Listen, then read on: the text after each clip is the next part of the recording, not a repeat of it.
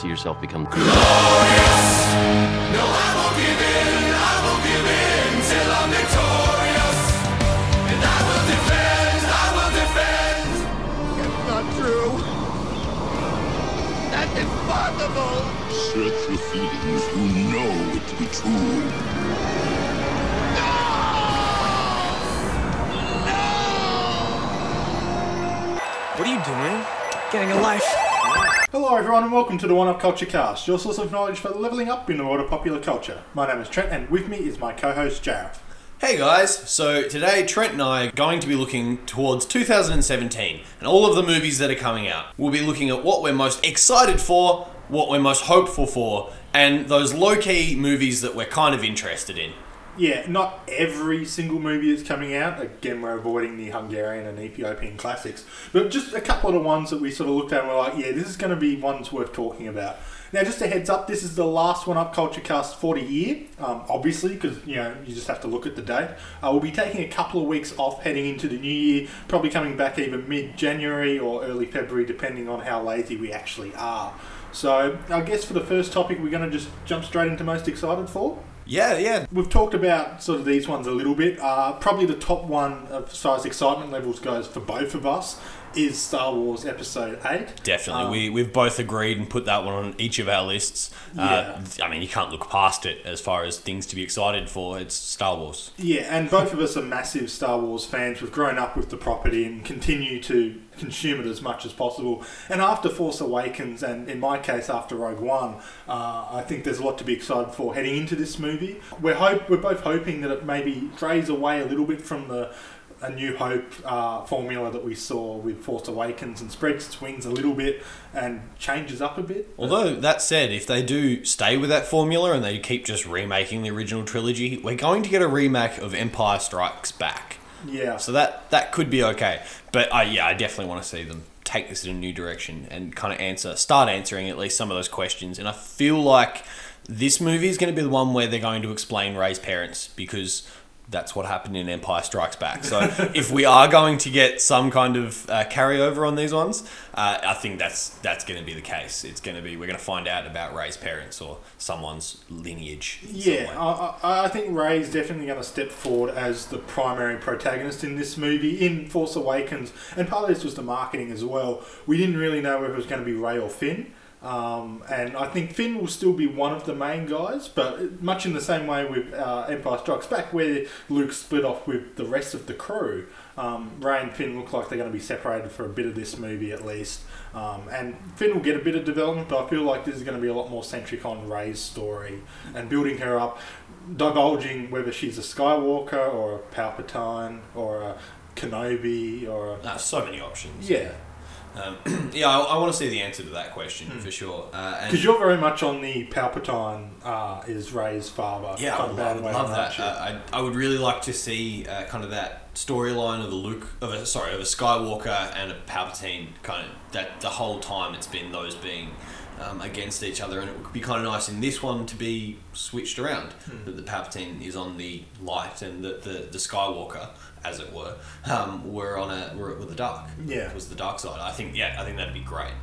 Um, but yeah, there are still so many options that could go in, in other ways. And um, we've also got Poe Dameron, who I- I'm really interested to see what they do with him. Uh, I'm not sure if he's going to be the Han Solo kind of character in this or if Finn is. Um, it definitely seems like Poe is more suited to that, but uh, there are still some similarities with Finn and Han, with the, the sharpshooting and, and whatnot. But he's just not as cocky. Yeah. And I think Poe does have that. You know, Poe is the best pilot, and he knows it. And um, he has a bit of fun with it. You know, we see when he's doing some of his really cool tricks in, in the the bat fight scene. Um, he's having a bit of fun with it. You know, he's like a kid. So um, and and we kind of have that same kind of woo-hooing from uh, Han Solo through the, the original trilogy. So I, I see more similarities to Han into in Poe. Yeah, it'll be interesting to see what they do with Poe because I mean we don't know how intricate the planning was of the entire trilogy when Abrams was actually making A Force Awakens. But we do know that Poe Dameron wasn't meant to survive really his first scene. Like he was meant to die with the TIE fighter. But because J.J. Abrams was quite a fan of Oscar Isaac and they sort of had a bit of a conversation beforehand and he kind of wanted to make Poe Dameron a bit more, keep him alive. And now really kind of become an ensemble dark horse favourite from this Force Awakens series. So it'll be interesting to see just how in depth Poe Dameron's story becomes, whether he becomes almost like the Chewie to uh, Han's Finn in that case, um, and see you know how involved he ends up being. Because I like the character, I want to see a lot more of him. I want to find out a lot more about him. And now that we know he's going to survive at least through to Episode Eight. Be interesting to see what they do with him. Yeah, definitely. I mean, it, and it is interesting that we're this whole time we're kind of looking who's the the Han Solo of that film, the Force Awakens, and on the surface, as much as Rey is the Luke, she's also the Han because at the end of that film, she's the one who's piloting the Millennium Falcon With Chewie. With Chewie. Yeah. Um, so I, I would be interested, very, very much so, to see if they change that. If uh, the f- the Millennium Falcon ends up going to um, to Poe, because I mean Finn can't fly, so it would make sense that it was going to, to someone like Poe, um, and then you yeah, maybe having Poe and and Chewie and Finn kind of flying around. I, I would be alright with that as well. But But by the same token, though, I'm okay with them sort of changing up the Skywalker flies the X-wing and Han Solo flies the Falcon kind of thing, and letting Rey have all the fun toys. In that respect, Poe kind of has his X-wing that he loves or whatever, and Finn. Which is kind of personalised. Yeah. Uh, Yeah. yeah. I mean, Finn's thing is that he can shoot well, Yeah. which I like because he's always going to come from that stormtrooper background, and I think that does give And he him defies something. the stormtrooper expectations of being unable to. shoot. Yeah, and, and it, it that is one thing that was massively different from Force Awakens Hmm. to uh, A New Hope.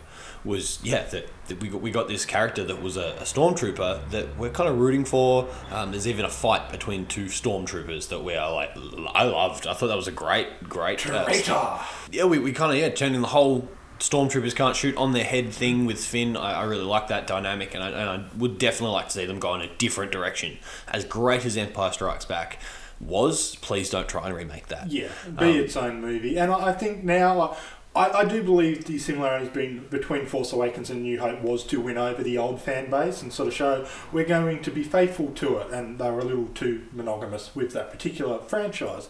Um, so moving into Empire, I do suspect, moving into Empire, moving into Episode 8, I do expect it to branch out a bit more. We'll get to see more of the Luke and Rey dynamic. We'll be curious to see uh, Leia moving forward now that Carrie Fisher, I mean, she had a heart attack. As of recording this, she had it a couple of days ago. Yeah. Um, the, obviously, probably finished her filming, I believe. I'm not 100% sure on that, but hopefully she recovers well. Obviously, Star Wars is just a small facet, but it would be a shame if they had to kind of write out General Leia because of the actress passing Ah, away. they've already CGI'd her this year. They'll CGI her next year if they have to. Um, that, that could be quite interesting. I, I would like to see her come back, of course. Um, not only because it would be great to see her, but of wishing her the best. You know, Hmm. I don't want anything bad to happen to her at all. Bloody 2016. Yeah, what a terrible year. Yeah. It couldn't let us just finish. It's just like, no, also, Carrie Fisher have a heart attack. Oh, great. Thanks. I'm, I'm, this is one of the reasons I was, I'm more excited for this episode than I was for our 2016 review episode because I am more I'm looking forward to this year more than I enjoyed looking back on last or, or the year that we're currently We're, still op- in. we're optimists, and We we're hoping next year's better than this year. Always so. And, and actually, that was something that we were, we were speaking of before. It's kind of interesting that when we did that looking back on 2016, uh, the movies that we enjoyed, they differed a lot. I mean, there were a lot of ones that were the same. But um, for this year, a lot of it is very similar to 2017. Yeah, a lot of things that we do agree on, uh, like Star Wars, for example. Yeah. we were both pretty excited for, and then that seems to happen all the time. We, We're excited for the same stuff, and then we enjoy different things. For sure. Um, speaking of different movies, uh, Yeah. do you want to tell us your second movie that you're most excited for, I guess, for the year? The the movie that I'm, I'm most excited for, well, it's Guardians of the Galaxy number two. Yeah, now. Volume 2. It's volume two. Uh, it's not usually a, a sequel or something. I mean, obviously Star Wars gets, gets a little bit of a pass on that one because it's like the eighth sequel, so whatever.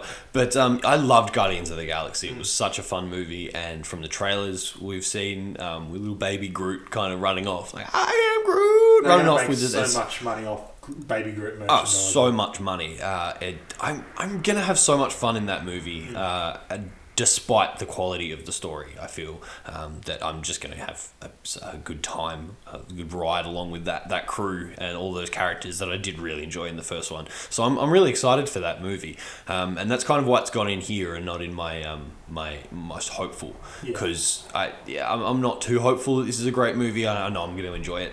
Um, what are your thoughts on Guardians of the Galaxy Volume Two? Yeah, I, I was a big fan of the original Guardians of the Galaxy movie. It's it, I think it's still in my top three as far as Marvel movies go, Yeah. behind Winter Soldier and probably Doctor Strange. But it's definitely in my top three. Uh, it was just absolute fun. It did kind of come out of nowhere, but from that first trailer that we saw, we kind of knew the tone it was going for, and it executed that and then some. Uh, Volume 2, I think, is going to be very much along the same lines. The trailer doesn't have me laughing as much as I was maybe hoping, uh, but that doesn't mean it's not going to be a funny movie. It doesn't mean the parts in there weren't funny. Uh, the final scene with Drax, played by Dave Yeah. Bautista, that had me cracking up something shocking. Yeah. But it was more the, uh, I think, the over focus on that bomb thing. I, I, the joke was funny, but I think probably they focused a bit too much time on it in a teaser trailer for me to really get a full picture of what they were going for. But it's a teaser trailer, so they're Yeah. not going to give us too much. No, they are trying to just get us interested. Yeah, and given how good the first one was and how solid all the actors and actresses were who played their roles, it's hard not to come into this movie with some level of like, yeah, this is going to be good. And as you said, even if it's not quite as good as the first, it's going to have to fall quite a ways for it to be a disappointing movie. It's going to be action packed. It's going to be a space opera, which both of these top two movies that we've listed so far are space operas. Yeah, um, and we, as on this show, One Up Culture, very, very, very big fans of the space opera. Yeah. uh, and in, in any every facet that it, it comes in. Whether Um, the sky gets taken or not. yeah, that, that was where I was going with that one, buddy. That's where I was going with that one. So I think we'll keep on the superhero theme here, and I'm Yeah. going to list mine. I guess number two most excited movie of the year, and that is uh, Wonder Woman.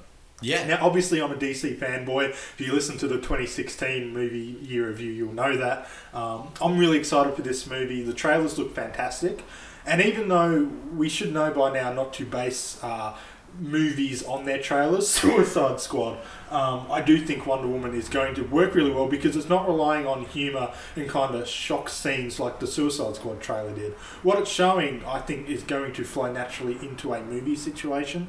We're seeing Gal Gadot as Wonder Woman. She killed it. Uh, Chris Pine and Steve Trevor was a really good casting choice. excellent. Yeah, excellent. Yeah, um, that kind of female character that keeps popping up, providing a bit of comic relief. She looks incredibly funny. Everything she's sort of shown in the trailers, double thumbs up for that. I love that it's going to be set in World War One. It's kind of got that you know older school feel to it and theme. And I think overall this is going to be going to be in contention for best superhero movie of the year. I think probably challenging with Spider-Man: Homecoming in that respect. But because I'm a DC guy and I'm really excited to finally see a female superhero protagonist get her own movie, uh, ignoring Catwoman and Elektra because please can we ignore them? Um, this is why Wonder Woman gets a little bit higher on the list for me. I am really excited for this movie as well, and I am I'm think that this is going to be such a, a great step forward for female superheroes because I mean there are plenty, um, and Wonder Woman is just the main one. You know, she's Yeah. she's the real kind of role model for all female superheroes, and I think going forward, this movie needs to be a success, and I'm, I'm very hopeful that this is a successful movie. Uh, I I think that it will be though. Uh, Gal Gadot has already shown that she's she's a very strong woman, uh, powerful character in, in, She's in the trailers. Wonder she's a Wonder Woman in those uh, in the trailers, and uh, there was some some controversy that she didn't have the right look, and Which uh, was utterly ridiculous. I, I agree. It Ah. was it was so ridiculous, and, and I think that uh, she does have the right look, Yeah. which was actually going to be my point. Yeah. That I completely disagree with that, and I think that yeah, she she looks perfect for this role. What pissed me off to no end, and mini rant incoming here, is when Gal Gadot was announced as Wonder Woman, uh, everyone was like, no, no, she's too skinny, she can't play the role. Uh, she has Iraqi military training. Like, she is one of the people playing these characters who could legitimately whoop your ass. Yeah. And then and therefore everyone was going, oh, Megan Gale would have been so much better. And then we got images of what Megan Gale was meant to look like in that Wonder Woman, uh, Justice League movie that was planned a while back. Yeah. And she is skinnier than Gal Gadot in those photos, and everyone was creaming themselves over that. And it's like hypocrisy. Yeah, come I mean, on now. I've been on the Gal Gadot hype train as Wonder Woman from day one, so I'm glad the public perception of that has turned around. But I was rolling my eyes so hard throughout these initial periods of people just writing her off for a whole number of things that just didn't make any sense. It is worth noting we are both DC fanboys, but I honestly don't think that comes into this. Uh, Our bias on this film. I think that yeah, this this is just it, it's it needs to be good, and I'm really hoping it is. Yeah, I, I think the DC fanboyism here is the only. You could argue that is why it's excited rather than hopeful. Because we have a, well, I definitely have a bit more faith in DC doing justice to this movie than perhaps like a lot of MCU fans, which is understandable because if you weren't a fan of Man of Steel, BVS, Suicide Squad, why would you be hopeful for Wonder Woman? But I've been a fan of all of those movies to varying degrees. Uh, Suicide Squad at the lowest end of those, uh, but I do think Wonder Woman's going to work. So we've done superheroes uh, in this second block, Yeah. and we're going to move to apes for the third block. So do you want to kick us off with your one? Wow, I hadn't even noticed that. But uh, yeah, we, we are actually moving on to apes. Yeah. And um, mine is a really big one. Just one massive big ape. It's uh, King Kong Skull Island. Uh, and, and this one I'm, I'm excited for because I didn't see it coming that I was going to be. I saw that these uh, trailers.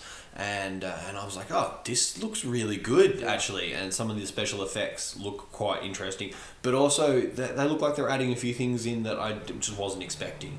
Um, some extra kind of creatures from the under underworld, underground, and and um, some you know John C. Reilly with some comic relief, which I, I think this is going to be a, a really good movie. It's got a stellar cast. yeah, it really does. Samuel L. Tom Jackson, yeah, Brie, Brie uh, Larson, Miss Marvel. Yeah. um, yeah. It's going to be very much a star-studded movie. Yeah, and I'm actually going to um, kind of say something from our movie draft we had with the, the one up multiplayer. If you haven't checked that one out, please do. Yeah. Uh, but I, I picked Thor, um, the the next Thor Ragnarok movie, and um, I did so because I was thinking, oh, Tom Hiddleston's got uh, Skull Island coming out, and, and I'd heard a little bit. Then I, I was like, oh, the cast looks really good. This could be a really good film. Uh, and I picked Thor because I thought, oh, well, maybe after that, Tom Hiddleston could have a, a stellar year, Yeah. and that, that could really get some interest in on, on Thor. I kind of wish I'd just gone with Skull Island now because I think this movie's just going to be better. It would be very interesting to see how well it does because we know it's connected to the Godzilla universe. That they're kind of building up to King Kong versus Godzilla, which is partly why King Kong is absolutely gigantic Yeah. in this movie. Um, so it'll be interesting to see whether they hint at that, that at all, or if it's presented as a standalone movie. I do like that it looks like they're not just retelling the King Kong story, but they're using that world, that Skull Island King Kong himself, and telling a new story about Yeah. it. So it's not just capture him, take him to New York, he climbs a building, he you know, has a girl that he likes kind of thing. But they're telling a new story within that world, which is a nice change of pace. Yeah, it is. I, Yeah. I really like that because I don't think I could go and watch another movie where King Kong climbs a, a, a skyscraper. It- Yeah. It's great. It's iconic, and we've seen it. Uh, and I'm really glad that it looks like we're getting a different story. And um, yeah, King Kong in a different context. Mm. Um, I mean, this isn't a new context. To be to be fair, Skull Yeah. Island uh, has been made before. It has been explored before. But uh, yeah, we haven't seen this for, for decades. And uh, and I think this movie is going to do really really well. Very curious to see how it compares to the Peter Jackson one from a while back now. Yeah. Uh, that was good. Was that like 03 or something like that? yeah, off the top of my head, you could Yeah. be close there. I, th- I think it so. was while Jack Black was still a thing, so you're going back a while. Wow, yeah, that was was that a sneaky little jab at Jack Black? Uh, I liked him. Yeah. Liked. Jack Black is a god. no, pretty. I'm not following your religion, man. Yeah, all right. Um, and, and moving from big apes to smaller apes, uh, my third most excited movie for the year is War for the Planet of the Apes. Now, I if you'd asked me this a few years ago, like a few years ago, admittedly, got to go back probably three years, I would have been laughing because I'd never watched the Planet of the Apes movie. I didn't watch the uh, old old ones. I didn't watch the 2001 version uh, from Tim Burton. They looked stupid to me. I thought the concept was dumb. And when Rise of the Planet of the Apes came out a while back um, with James Franco, I just ignored it. One of the Apes, the trailers came out, and I ended up watching that for some reason. I was like, oh. This actually looks kind of cool. So I watched Rise for Planet of the Apes. I really liked it. Watched Dawn of the Planet of the Apes. I loved it. And so now coming into War for the Planet of the Apes, and I'm impressed I can say these right because when I went to the cinemas, I mixed them up way back when. This looks fantastic. Uh, Caesar is one of the best characters in movies right now, and he's not even a real person. Uh, what Andy Serkis has done with this character, both visually in the motion capture work that he does, and also just in the voice acting, is fantastic. It's incredible, and the world that they've built is incredibly fascinating. Uh, the trailer looked really good. Uh, Woody Harrelson's speech looked a little cliche, kind Yeah. of corny, uh, but I'm giving it the benefit of the doubt because we've had two utterly fantastic movies in this franchise, and even if that bit's a bit corny, we have apes on the back of horses with guns again. And Yeah. that, you know, if I can sum up movie making magic, that is that right there. Yeah, um, I have seen the original. I did watch that and um, the sequel to that as well. But uh, I did not watch Tim Burton's. Uh, that yeah, that looked ridiculous to me. Yeah. Uh, and I, and I felt like at that time, if you were going to be remaking, uh, it, it needed to be looking a little bit more impressive, and that didn't look more impressive. And when one of the things of the original Planet of the Apes was that was quite. Uh, quite advanced for that for when it was made, and you know, it was incredible. Uh, and then they just kind of made that movie again with Tim Burton, which I did.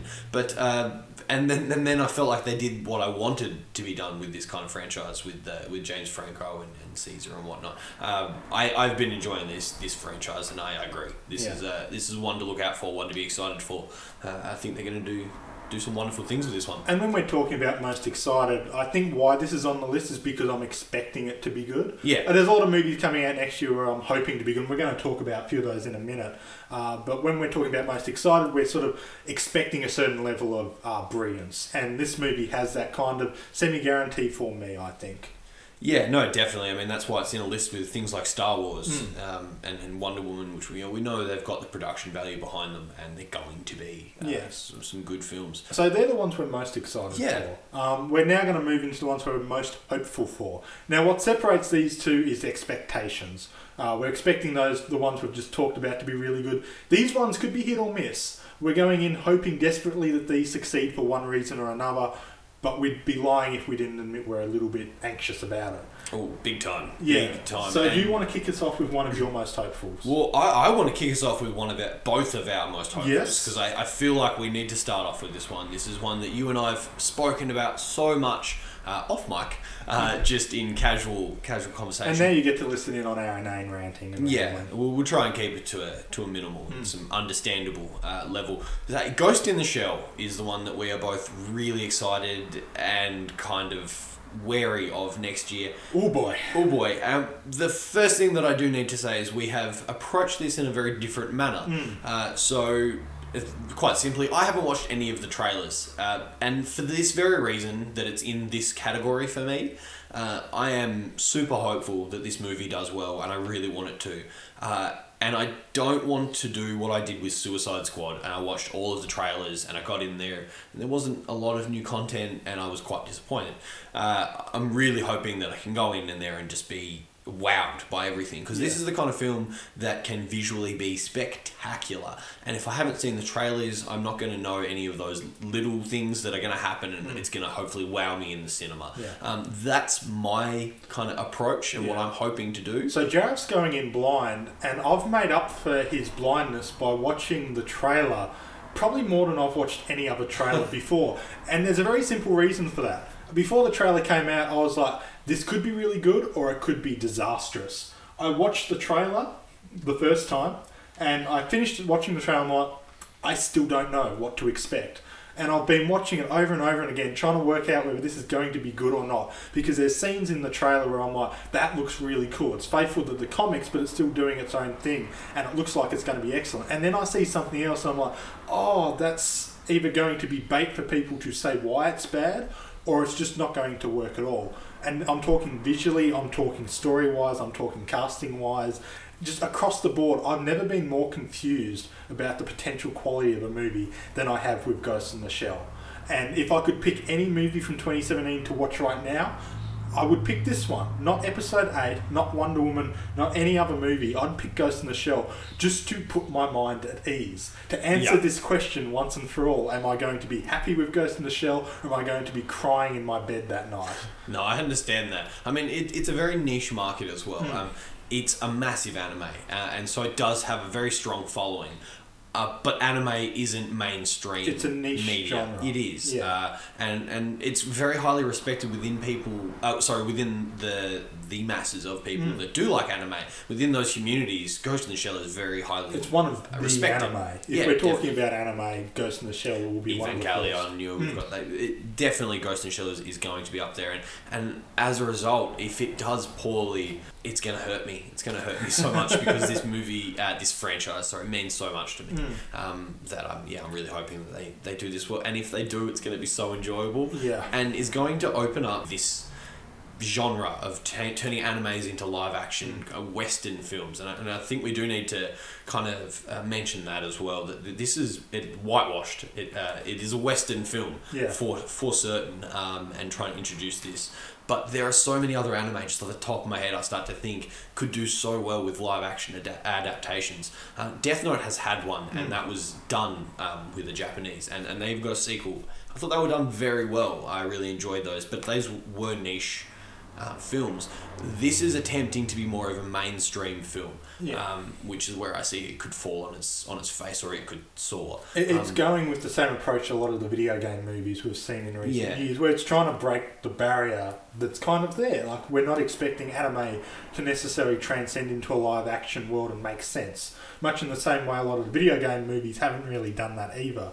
So it will be interesting to see whether they can pull that off. yeah, and there's definitely a lot of films that that I could see this working for. Um, Psycho-Pass is one that I would love to see. Which is very similar stylistically in Yeah. some ways to Ghost in the Shell. Definitely, that's kind of why uh, I think I thought of it. Um, and things like uh, Neon Genesis Evangelion would work so well, but we've already seen it Hmm. in things like Pacific Rim. Um, you know, we've already kind of got those big mechs, so it would need to be something quite standout on its own merits, story wise, because it wouldn't be bringing anything that new visually. Um, because yeah, we've had similar things, but uh, yeah, I, I could see this movie doing so well, and I hope it does. Yeah, my, I if, if any of you have read my most recent One Up Culture article, I'm doing predictions for 2017 in movies.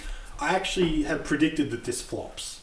And Ugh. yeah, it, it pains me to say it, and part of it is because of the unknown quality to it. Uh, my concern is the whitewashing, which I'm not against Scarlett Johansson playing the Major, um, and I do think a lot of people's comments of the Major in the anime looking rather white in her you know, characteristics, and the fact that she's playing a cyborg who is, you know, you can customize that to look any way you want, so she can look however she needs to look. Doesn't necessarily matter. But I do suspect that the whitewashing issue is going to come up again a lot closer to the release date, and we're going to see a similar situation to what happened with the Ghostbusters movie this year, where all of the controversy and online mocking and sort of just hate I think is going to come back and bite this in the butt because Ghostbusters 2016 only did like 230 million dollars at the box office. We're talking Ghostbusters, one of the most beloved 80s franchises, couldn't even crack 300 million dollars. Yeah. And my concern is that that kind of thing is going to come back and also affect Ghost in the Shell. And we saw Scarlett Johansson bring Lucy, which is a action movie with no kind of background, to about 450 million at the box Yeah, I office was just about to mention that. which is impressive, especially considering Lucy sucked. Like it was a horror, it was just bad script. It was filmed badly. I was very disappointed leaving that movie. But the fact that she was able to carry that more or less on her own does give credence to Ghost in the Shell perhaps succeeding and at least doing decent numbers and giving it the chance to do well. If it can draw people into the movie uh, in that opening week and get positive buzz, has a chance of succeeding. But if people don't go in, uh, it's going to really struggle to pick up enough to qualify this franchise doing well. I think that wraps that one up. We should move on to our next one. Yeah, uh, we can do a whole. we really could. Um, so, yeah, do you want to give us the next one on your list? Yeah, well, what I'll do is I'll pick um, Justice League Yeah. because this is another one that we both have on our most hopeful for. You can probably guess why, being the DC fanboys we are. We talked about how Wonder Woman needs to succeed, and I agree. Uh, but even if Wonder Woman succeeds, if Justice League fails, it could kill the DCEU because this is going to be the springboard for pretty much the entire Yep. uh, DCEU from here on. And if this one fails, I think people are just not going to have faith in DC to put out enough quality content. Yeah, no, definitely, and and I think uh, that yeah, it is it's starting stories for so many of these uh, superheroes, but it is it is this it is the foundation of their universe going forward, uh, and and I'm so many things I'm so excited for in this film. One of which, uh, and and this has got to be for you as well. Aquaman. Yeah. His look, his characterization in this, uh, being more of a tribal leader than the clean cut, blonde, kind of Boy Scouty look Yeah. that he had uh, in the Super Friends and, and much earlier on in the comic. Now, I understand it is very different from the comics, uh, and I've spoken to you being a massive Aquaman fan, and I know that you do actually like this change. But I,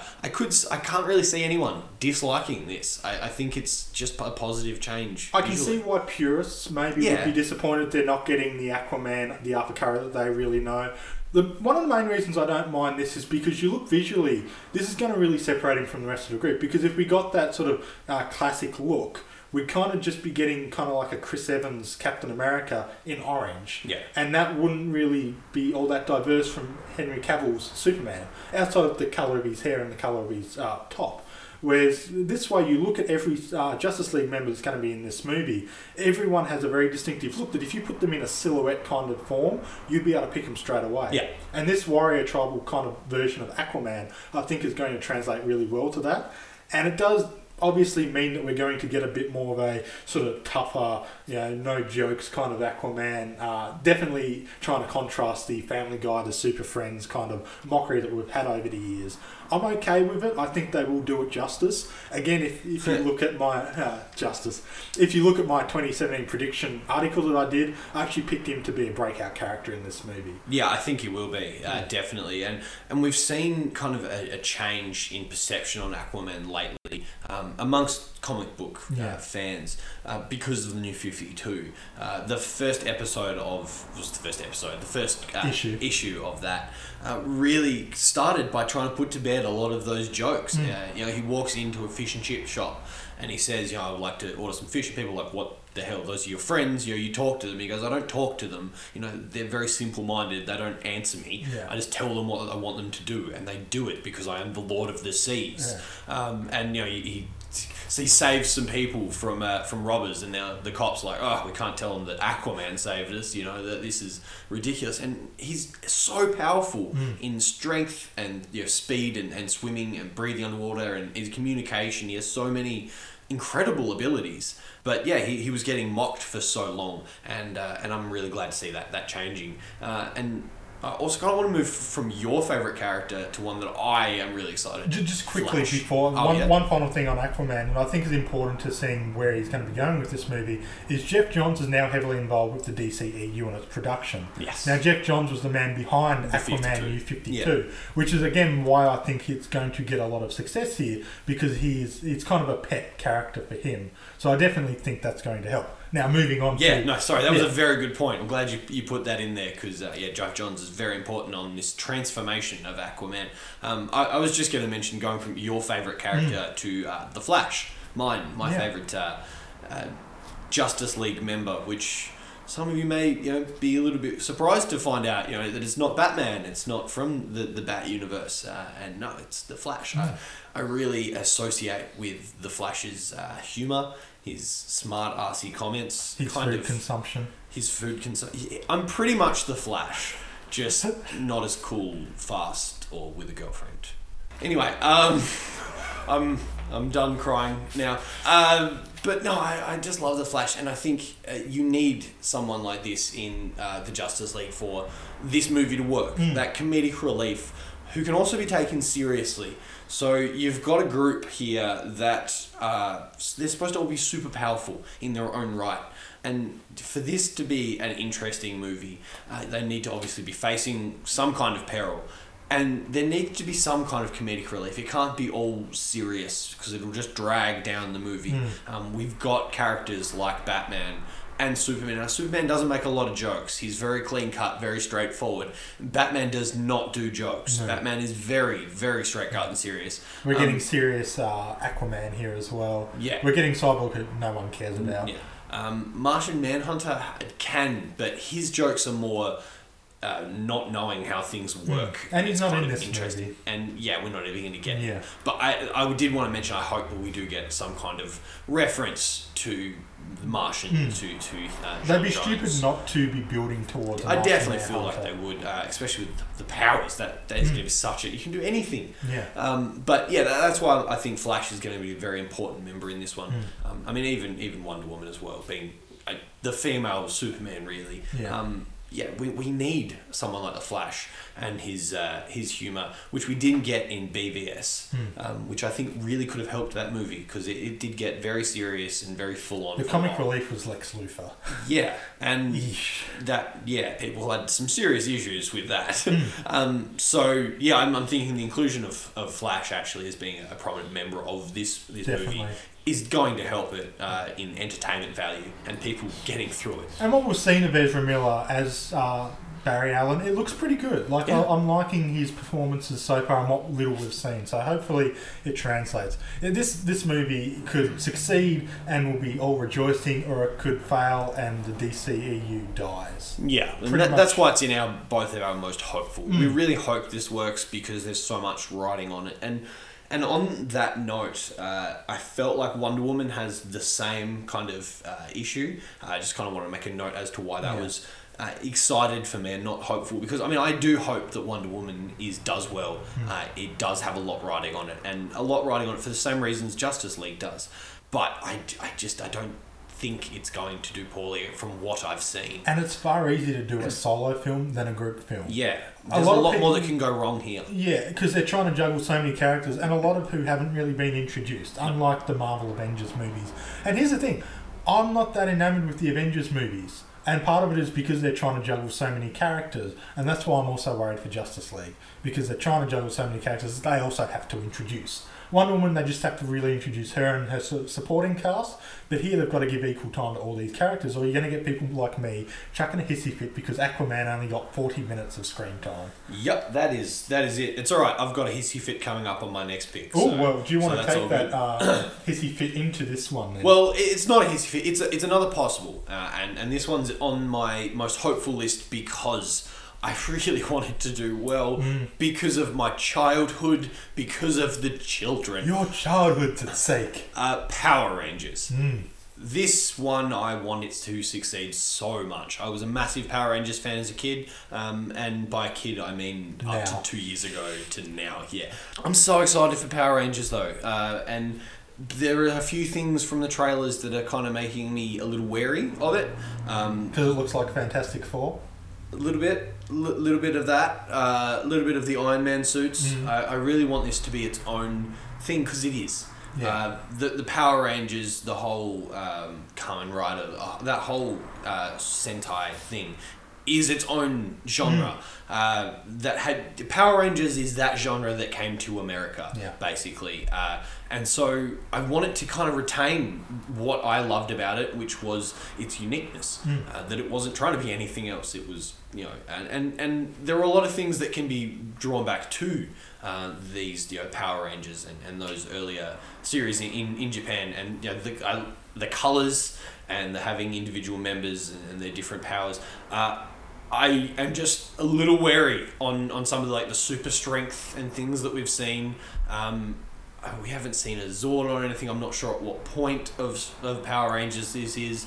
I mean, I, I feel like this they're trying to represent the original five, but I'm not getting that in any of the trailers yet. Uh, so I, I'm really wary as to whether or not this is going to work, and I really hope it does. Uh, not because there's a lot riding on it, because there isn't. If this movie fails, then it's one movie that failed, and there's n- nothing else. Uh, if this movie does super well, we might get a, a sequel, but there's nothing riding on this. Uh, this Nothing is just common writing on this. nothing coming riding on this. This is just a personal uh, one that I Yeah. really want to see it work. The same as a Captain Planet movie, I would want to see that work Hmm. um, because of childhood. Yeah. Uh, so yeah, this one's on my list. We, we both grew up very much in the 90s, and I think Power Rangers is kind of one of those definitive 90s products because it didn't come from the 80s. Like Transformers and Teenage Mutant Ninja Turtles, like they were pr- predominantly 80s products that Yeah. be, were still popular through the 90s. It was really Power Rangers became popular in the 90s. And it- dominated the nineties Yeah. with with movies as well. There were there were Power Ranger movies, uh, and the first of which did quite well at the cinema. Yeah. So I mean, this isn't un unexplored territory for them, uh, and they're just kind of coming back to it with some new um, special effects and stuff. And to be honest, uh, and I don't know if it's just because I was young, but I've watched it since uh, the very first, the Mighty Morphin Power Ranger movie, um, and they introduced like Ivan Ooze and stuff, and I still feel like he is a villain, as a movie villain, he still stands up uh, and and this one they've they've gone with Rita Repulsa, who is Yeah. already such a uh, predominant villain throughout the, the series, and, and I like her look as well. Hmm. Um, and the casting, I mean, I, I think Elizabeth Banks will do very well at that. So, uh, and, and that's the only big name that we've got, um, which is something they could have done. They could have gotten a heap of named actors to play each of the Power Rangers, and and, and you know people would have accepted it because it's a big name. They thing. haven't gone overboard. And I kind of like that. Yeah, that uh, yeah, it's not about the, the star power of Hmm. this film, um, and I, yeah, I'm just hoping it can it can hold up on Yeah. its merits of what it is. Yeah, I'm, I, I like Power Rangers as a kid. Like, there's pictures of me as the Red Power Ranger um, Yeah. when I was a little Tucker. I'm not as You were never a little Tucker. I'm not as excited for this movie as you. Yeah. Um, I still really want it to do well, uh, but it hasn't followed me from being a little kid to an adult quite in the same way it has for you. Um, so I don't have quite that same connection, but I really want it to do well because if it does well, we're going to get more of these '90s products, you know, raising their heads. And you were talking about anime that could be a movie, and talking about '90s. I'd really like to see Sailor Moon get a Hollywood release. I Oh, there's so that- many That, that could be a really interesting combination of the two. it could. Uh, it, that had to be very careful how they handled it, though. Oh hell yeah! Um, but I, I think yeah that, that could definitely Hmm. that could be a good one. I mean I mentioned uh, Captain Planet. I could I could definitely see that Yeah. working well um, with effects and things we've got now. And uh, yeah yeah it's wouldn't that be that difficult? You have one character that needs to be CGI. Yeah. Um, the rest of them just have the rings. I mean there's lots of properties that can be done. I mean, I Street think, Sharks. Wow, how did you read my mind? I was actually going to go to Street Sharks, Hmm. uh, which I just love that we both remember Street Sharks. Uh, not? yeah, and it was Biker Mice from Mars as well. That was, that was fun. But uh, let, let's not get all reminiscent here. Yeah, uh, we're looking forward. hopeful. Yes, we're looking forward here. So. movie, and this one I'm not as concerned about, especially after seeing the teaser trailer that came out uh, about a week ago. Uh, this movie is Blade Runner 2049, which of course is the next movie after the original Blade Runner that came out all those years ago, which more or less defined the look of cyberpunk when we're talking basically in movies. So much can be traced back to William Gibson's Neuromancer as far as novels and storytelling. This so much can be based on the visual aesthetic of Blade Runner. And looking at the trailer we've seen for 2049, we don't get a lot, uh, but it does feel like they're very much keeping in line with the feel of the original. You've got Ryan Gosling, you've got Harrison Ford coming back, Ridley Scott was involved in the writing, you've got uh, Denis Villeneuve, who is a fantastic director in so many movies he's done. He's a very reliable director. So this could very easily be my most excited.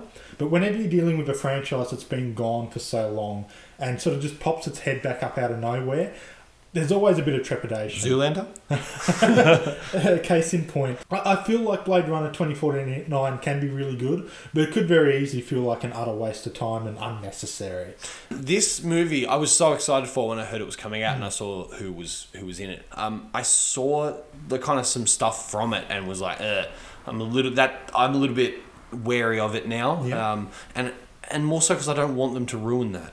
Uh, like I said, if if the Power Rangers movie sucks, there's nothing really relying on it. I mean, it's the kind of the same thing here. If this sucks, then then this movie sucks, and and it, yeah, everyone is just like, oh no, yeah, go watch the original. But I don't want it to suck because of what it is. It uh, and and I think there's more relying on this because I mean Power Rangers. If the movie sucks, you've still got the body of work in their television series and their previous thing. Um, if the sequel to Blade Runner sucks, that's fifty percent of the Blade Runner Yeah. franchise that now sucks. Arguably more than 50% because a lot of people didn't like Blade Runner until the director's cut. Yeah, that's which true. explained That a lot a of things and thing, took it in a different route. Be- became less kind of happy ending Hollywood style and fit the tone a lot better.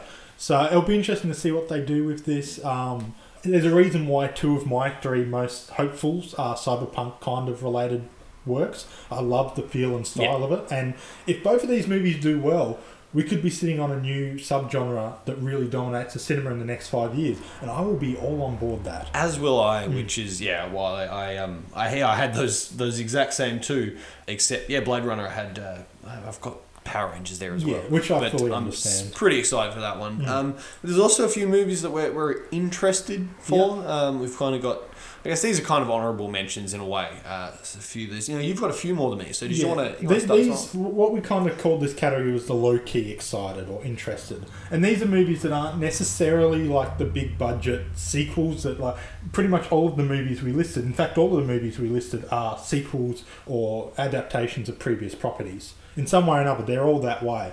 Uh, some of these sort of low key ones that I've got, and also the ones that you have, they're all kind of original properties, and we're excited for them because of the people involved, all the story that's coming through. So the first one I'm really excited for it's technically come out, like it's appeared in some of the film festivals, but it's not getting a widespread release until about March. And it's called Free Fire. Now, this movie has Brie Larson, Sharlto Copley, uh, Cillian Murphy, and Armie Hammer. And it's also directed by Ben Wheatley. And t- basically, the premise of this movie is a sort of a, a gun trade deal gone wrong. And it just basically, it's a 90 minute Mexican standoff, which sounds fantastic. It's Yeah, it not does, an yeah. overly complicated story plot, but what they can do with this kind of concept, uh, it looks incredibly funny. Uh, it looks violent, but it looks action packed, even though it's all based in this one area. This could be one of those movies that people don't really realize is out and gets really popular by word of mouth because of how much fun it is. Uh, and that's why I kind of want to get on board with this early uh, because I think this is going to be one of the movies I go to and come out saying it was exactly what I wanted. Yeah, Nothing yeah. more, nothing less. I could definitely see that, and like you said, this is a great premise, uh, and th- they could take it in so many different ways uh, from from that. I mean, you know, so many things can happen. Uh, I have gained quite a lot of faith in Brie Larson and her performances. Uh, so She's an Oscar. This is true. So I, uh, yeah, I will definitely be in the cinema watching that one with you. I, I'm, I'm pretty excited for this one as well. Um, and and that's the thing. I, looking over next year, I, I just hadn't seen many sequels. Uh, uh, sorry, I hadn't seen many things that weren't sequels. Yeah. Uh, pretty much everything is part of an existing franchise, and uh, that was actually yeah, the, the next one I've got was uh, was Dunkirk, um, which I. I, when we did our movie draft, um, and no, props out to Dylan Arnold, he got it. Um, Picked it second round. yeah, he, he picked it up. The, fifth pick of the uh, draft was So yeah, this, Dunkirk. this was it did very well in our little uh, draft amongst our friends here. But uh, yeah, it, it's probably the solo property, original property that is going to do the best Hmm. next year. Um, now, I I did want to mention John Wick in here as well too. I think that's going to do really well. Yeah. but. It has John Wick behind it, the first one. Uh, it does have that popularity, whereas Dunkirk doesn't. This is a completely original uh, property of which I've understand little little bits of, and uh, and I'm excited. I'm, I'm really interested in this one. Um, We, we know you're a One Directioner. You're excited for Harry Styles. I am so excited for Harry Styles cameo. Um, that is go- that's going to get a lot of uh, lot of people in cinema as well. Um, as much as we can make jokes about it because it's not our thing, Yeah. it is some people's thing. and I don't think he'd be stunt cast in this role by Christopher Nolan. No. Unless he's in there for a reason. Yeah, So- Hmm. and that was the next bit. Um, We've got Christopher Nolan, who has a body of work which is pretty much flawless. Even Uh, his weakest movies are still ambitious in scope and are worth seeing in cinema. Case in point, Interstellar, um, and just yeah, still better than a lot of people's best work. Yeah, uh, that was yeah. That's where I was gonna I was gonna go with that. He's pr- pretty much flawless. Uh, his films, yeah, even even the weakest ones, they have they have scope, they have ambition, and they have uh, some kind of direction where he was really trying to reach for something. Uh, and and I could I could just I want to see him flex a little bit of his directing muscle Yeah. on this one uh, because yeah, I, I'm really excited for this. And a lot of those kind of World War II movies do work really well with a good director. Um, like Mel Gibson. It's showed vital. that with Hacksaw Ridge, and I think Christopher Nolan's going to show this with Dunkirk. And I think it's going to be one of those movies that people are talking about as their movie of the year. Yeah, well, any war films that I, I really think of that did well, uh, Full Metal Jacket, Platoon, uh, Saving Private Ryan. Saving Private, Private Ryan for sure. Uh, they had that fantastic director Mm. um, direction on them, uh, and and I'm just thinking back on them in each of those films. Just saying them, there was a scene that would just pop into my head, and I would think of that. Uh, you know, from from that scene, they each had excellent cinematography. They each had that direction, and I think Christopher Nolan is a director I can put my faith in for one of these kind of films. So that's why that one's on my Definitely. Um, yeah. Um, speaking of fantastic directors that you kind of would go to a movie purely because his name's on there, uh, my next pick is Mute, which if you've not heard of, um, that's understandable because they haven't really been announced all that much. It's not actually going to be coming out in cinemas as far as I know. This is going to be a Netflix Oh, really? original movie. Um, which uh, was part of the reason why I didn't pick it in my movie draft, is because it's just not going to get the traction it could. Yeah. Uh, but this is done by Duncan Jones, who his last work was Warcraft, which kind of did get mixed reviews. But his two movies before then, which was Source Code and Moon, which are both brilliant movies. They do so much with the genre they're working with. Moon is one of my favourite movies of all time, and what he achieved with a small budget, pretty much one actor, and just a good idea is phenomenal. And Mute is designed to be the spiritual successor for Moon. So how there was talks that we might have got a sequel to Moon back on Earth, uh, this is kind of where that's going. Yeah. And it's all about a bartender basically who can't speak, who goes missing, and they're trying to work out what's going on. It's due out in October next year. There's not a lot to sort of build off of, but it's Duncan Jones. And I have a lot of faith in him working with his own property, and I think he's going to make this such a must-watch movie.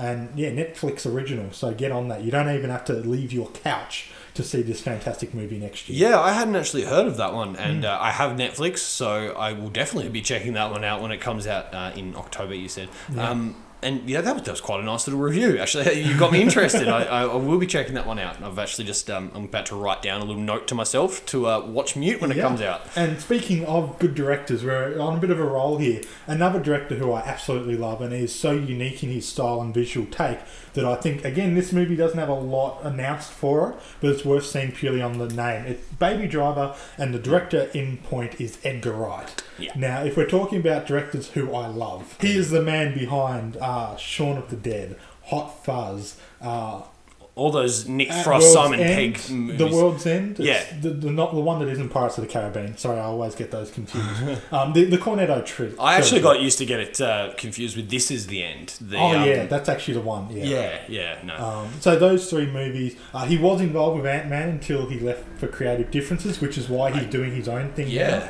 Um, and you kind of saw where he was going with that. And perhaps even more importantly for me, he's the man behind Scott Pilgrim versus the World.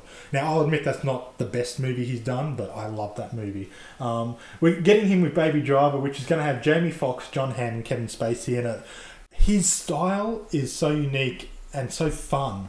This is going to be one of those movies that you just have to see. Yeah, no, this is going to be a good one. Yeah. definitely. And and with a cast like that, I mean, you've got the experience. Um, uh, Jon Hamm has been popping up everywhere for Mm. me lately, and, and I have not seen a performance I haven't enjoyed for quite a while. So, um, I'm yeah, I'm really looking forward to this one as well. I only found out about this a couple of weeks ago. Yeah, same. It just sort of popped up out of nowhere for me because I was thinking, Edgar Wright, he must be due for a new movie. Oh, coming out next year. Wonderful. And getting on that hype train. And my final low key excited. Sorry, I, I Yeah, no, you're a right, of, you go, you go. low key ones I really like. That's all good. Um, again, this one kind of came a little bit out of nowhere, but it's the wave of J.J. Abrams. His new Cloverfield movie, uh, part of the anthology series, which was originally known as God Particle. Now, again, very much like uh, what happened with 10 Cloverfield Lane, this was a movie that was kind of getting built, kind of didn't have a lot of hype behind it, and it got announced later, you know, that it had been turned into a Cloverfield anthology film. And the fact that J.J. Abrams is doing another Cloverfield anthology uh, piece is why I'm excited for this. Uh, it's basically going to be the Cloverfield anthology, but set in a space situation where they're up in space and the Earth disappears.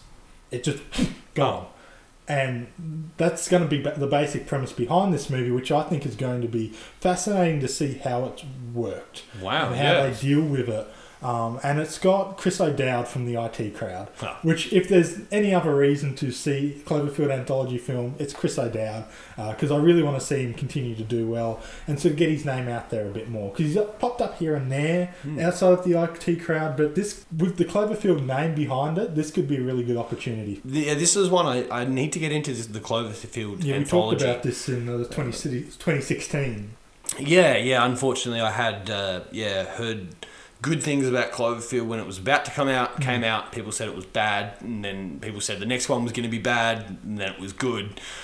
I I'm just confused by this point, um, but I I've heard enough that I think I, I want to watch, watch this uh, this anthology now. Mm. So I, I will have watched the first two by the time this one comes out. And the good thing is, even if you haven't, like if it's anything like 10 Cloverfield Lane, you can go in with no knowledge of what that's the what original. Cloverfield was. And it's more just, it's kind of like a Twilight Zone kind of concept where all these things are interconnected by the, the overarching concept, without necessarily being directly correlated with one another, which is a really good idea because it means you can do these movies, these original concepts with a name backing like Cloverfield and Bad Robot with J.J. Abrams, but at the same time, you're not restrained to doing sequels and movies that are set in the same universe where you've got to hint to this and do that to make it all relevant. Yeah. You can just tell these movies in their own with the overarching concept of things are about to get weird. And that's going to bring people in because it's got the Cloverfield backing, especially if it's as good as 10 Cloverfield Lane. Yeah, so I mean, they're just some of the movies that are coming out next year. Yeah, and we've so many. listed quite a few movies there. We've really only scratched the surface. Like, just a couple other movies, like we're talking about the 2017 movie draft we did on One Up Culture, the One Up multiplayer series. Some of the movies that we listed there that you know are expecting to do well that we didn't mention now was Kingsman 2, Beauty and the Beast, which I predicted to do a billion dollars in my uh, article this week. Pirates of the Caribbean 5, Transformers 5, Thor Ragnarok, Fast, uh, The Fate of the Furious, Spider-Man Homecoming, the Lego Batman movie. Um, we also had John Wick 2, which you mentioned briefly, which I think still counts as low-key because it, it very small release when it first came out. Yeah, that's why I mentioned it. I didn't think it really does. know much about it, and it sort of got its name because it was damn good. Yeah. and it's a return to form for Keanu Reeves. So it's still low key. I think like people are going to really start hyping it up around February 10 when it comes out because I think people are want, going to want to be able to say I was talking about John Wick before it really exploded. Yeah. So it's got a lot of things. We've also got Alien Covenant coming out next year, which. If they do a really good Alien movie, it's going to be returned to the form to, for the franchise. Yeah, I mean that one could quite easily have gone into uh, hopeful, like. Yeah. ho- hoping that works well. Yeah. The Uh, trailer looks good. I, I, I thought the trailer looked good. It came out on Christmas Day, which was a very interesting. I, I haven't seen the trailer. yeah, a very interesting Christmas present. And I'm also kind of interested in the Great Wall, uh, which comes out uh, mid-February. Uh, it's going to have Matt Damon in it, and it's kind of a, the first experimentation, big-time experimentation with kind of a mixed uh, American and Chinese production. So they're trying to appeal to both audiences here. And if this does well, it's going to change the face of cinema in a lot of ways because it's going to open up a lot of doors into how we produce movies and how we market movies. Yeah, Matt Damon's the lead in a predominantly Chinese movie about literally one of the key Chinese sort of Yeah. symbols, the Great Wall of China. This would do better for China than uh, Transformers. Yeah, That would do better so. for American uh, and Chinese relations. Yeah, and, and this is another movie that could do really well and be really entertaining and exciting, or it could utterly flop. Sure, could. Yeah, I don't know what's going to happen with that one, but I just don't care as much as I did about the most hopeful movies. Yeah, no, I'll I'm go the exact same here. potentially, but I'm not. It, there's not much writing on it. Yeah. Um, was there anything, any other movies that sort of come to your mind? No, no, I think we've we've gone through. You've gone through our uh, movie draft there, so that was good. Yeah, uh, we've overloaded you with so many movies to keep your eye out for next year. But don't worry, you have an entire year to see each and every one of them. Yes. So lots of time. The cinemas are going to love me. And I'm me. going to be spending so much money. Oh yeah, definitely. Um, and and it's kind of weird. Ever since we started this podcast, you and I have started going to movies separately, Mm. so that we can start talking about them on here. Uh, you would think that we would end up going see more movies together. We have done the complete opposite. We Yeah. avoid each other like the plague. Now we have to see each other every week. That's totally because we want to keep our opinions separate. That's totally why we do that. Anyway, if you want to find out about One Up Culturecast, do you want to tell them where to go, Trent? What you need to do is go to Twitter and search at One Up Culture. You'll find all of the articles, both One Up Culture, One Up Culture Cast, and some of the other, articles I do for different websites. Uh, also follow our WordPress page. Just Google uh, One Up Culture, you'll find it. Keep up to date because both One Up Culture and One Up Culture Cast will be taking a little bit of a break over the New Year's. We want to recharge. We want to build up plenty of uh, material to work with you guys because we don't want to bring you subpar stuff. We don't want to have- give you material for the sake of bringing material when there's nothing to really talk about. So we will be taking a couple of weeks off. Yeah. Uh, please come back to us. We will be uh, se- sending out some little things on Facebook, on Yeah. Twitter, uh, all of the social media. Let you know when we're coming back, when we have an exact date. Mm. But uh, until then, we uh, we hope you continue to listen back on our previous content. Yeah, I hope you have a fantastic uh, new year. And I think we can all hope that 2017 is better than 2016, whether you had a good 2016 or not. Thank you for following us over these past this past half year. Pretty much we've been doing it, and we'll catch you in 2017. That is game over. And you're Trent. I'm Jareth. Oh, they already know that we're superstars now. Yeah, cool.